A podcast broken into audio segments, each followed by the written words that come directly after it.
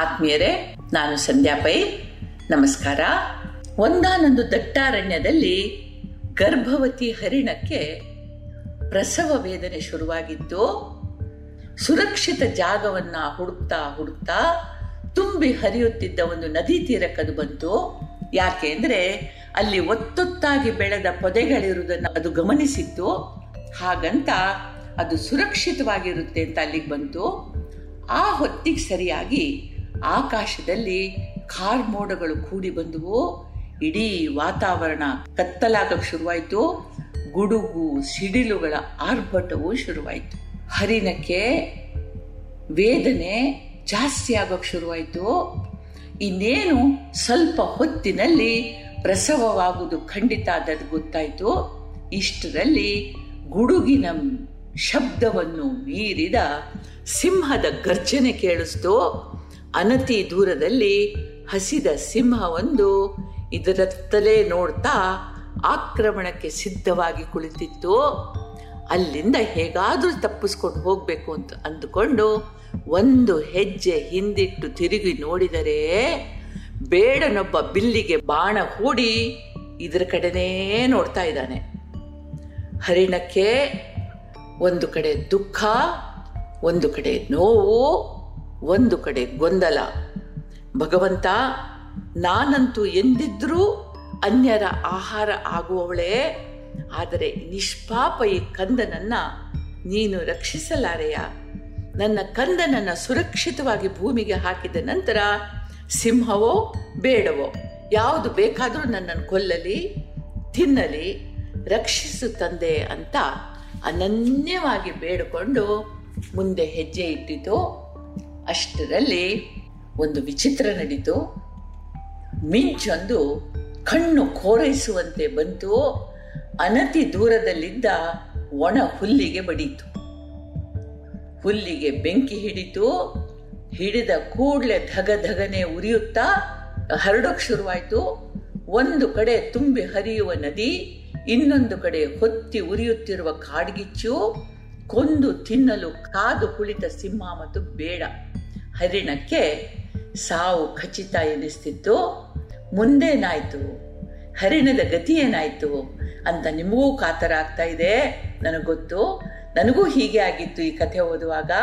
ಆದರೆ ಒಂದು ನೆನಪಿರಲಿ, ನಾವೊಂದು ಬಯಸಿದರೆ ವಿಧಿ ಬೇರೆ ರೀತಿಯಲ್ಲಿ ಕೆಲಸ ಮಾಡ್ತದೆ. ಇಲ್ಲೂ ಹಾಗೆ ಆಯಿತು. ಹರಿಣ ಪೊದೆಗಳ ಹಿಂದೆ ಮರೆಯಾಗ್ತಾ ಇರುವ ಹಾಗೆ ಕಣ್ಣು ಕೋರೈಸುವಂತೆ ಮಿಂಚು ಬಡಿತು. ಅದರ ಬೆಳಕಿನ ಪ್ರಖರತೆಗೆ ಬೇಡನಿಗೆ ಕೆಲವು ಕ್ಷಣ ಕಣ್ಣೇ ಕಾಣಲಿಲ್ಲ. ಅವನ ಕೈ ನಡುಗಿತು. ಬಿಲ್ಲಿನಿಂದ ಹೊರಬಿದ್ದ ಬಾಣ ಹರಿಣವನ್ನ ದಾಟಿ ಕಾದು ಕುಳಿತ ಸಿಂಹದ ಎದೆ ಸೀಳಿತು.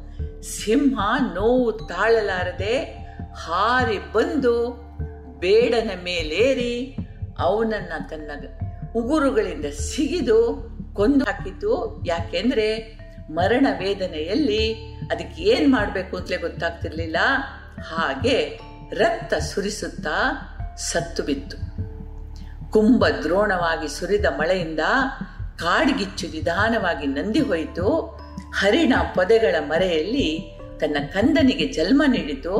ಅದು ಹಾಗೂ ಅದರ ಕಂದ ಎರಡೂ ಸುರಕ್ಷಿತವಾಗಿತ್ತು. ಇಲ್ಲಿಗೆ ಈ ಚಂದದ ಮನೋಜ್ಞ ಬಹು ಆಯಾಮಿ ಕಥೆ ಮುಗಿತದೆ. ಬಹು ಆಯಾಮಿ ಯಾಕೆ ಅಂತಂದ್ರೆ, ನಾವು ಒಂದು ಲೆಕ್ಕದಲ್ಲಿ ಹರಿಣಗಳು. ಹರಿಣ ನಮ್ಮನ್ನು ಪ್ರತಿನಿಧಿಸ್ತದೆ. ಬದುಕಿನಲ್ಲಿ ಬಹಳಷ್ಟು ಬಾರಿ ಏರಿಳಿತಗಳನ್ನು ಎದುರಿಸುವವರೂ ನಾವು. ಆದರೆ ಸ್ಥಿರವಾದ, ಧನಾತ್ಮಕವಾದ ಚಿಂತನೆಗಳಿಂದ ನಾವು ಇದನ್ನು ಸಮರ್ಥವಾಗಿ ಎದುರಿಸಬಲ್ಲೆವು ಎಂಬುದು ಈ ಕಥೆಯ ನೀತಿ.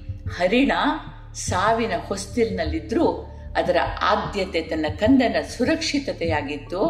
ಹಾಗಾಗಿ ಅದು ಭಗವಂತನಿಗೆ ಶರಣಾಯಿತು. ಭಗವಂತ ಹೊರಗಿಲ್ಲ, ಒಳಗಿದ್ದಾನೆ, ಅಂತರ್ಗತನಾಗಿದ್ದಾನೆ, ನಂಬಿಕೆ ವಿಶ್ವಾಸಗಳ ರೂಪದಲ್ಲಿದ್ದಾನೆ. ಶರಣಾಗತಿಯೊಂದಿಗೆ ಅದು ತನ್ನ ಕರ್ತವ್ಯ ಮರಿಲಿಲ್ಲ. ಪೊದೆಗಳತ್ತ ತನ್ನ ಕಂದನಿಗೆ ಜನ್ಮ ಕೊಡ್ಲಿಕ್ಕೆ ಹೋಯಿತು.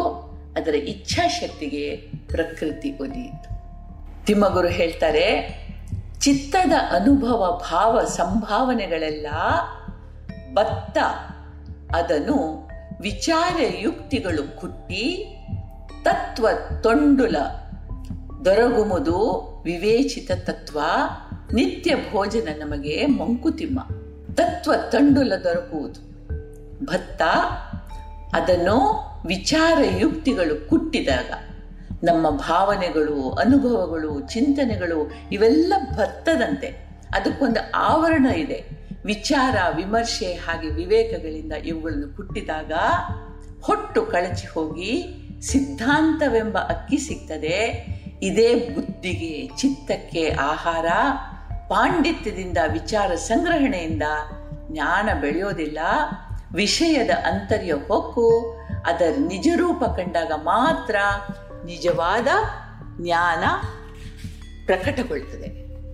ಇದು ಈ ಚಂದದ ಕಥೆಯ ತತ್ವ. ನಮ್ಗೆಲ್ರಿಗೂ ದೇವರು ಒಳ್ಳೇದು ಮಾಡಲಿ. ಜೈ ಹಿಂದ್.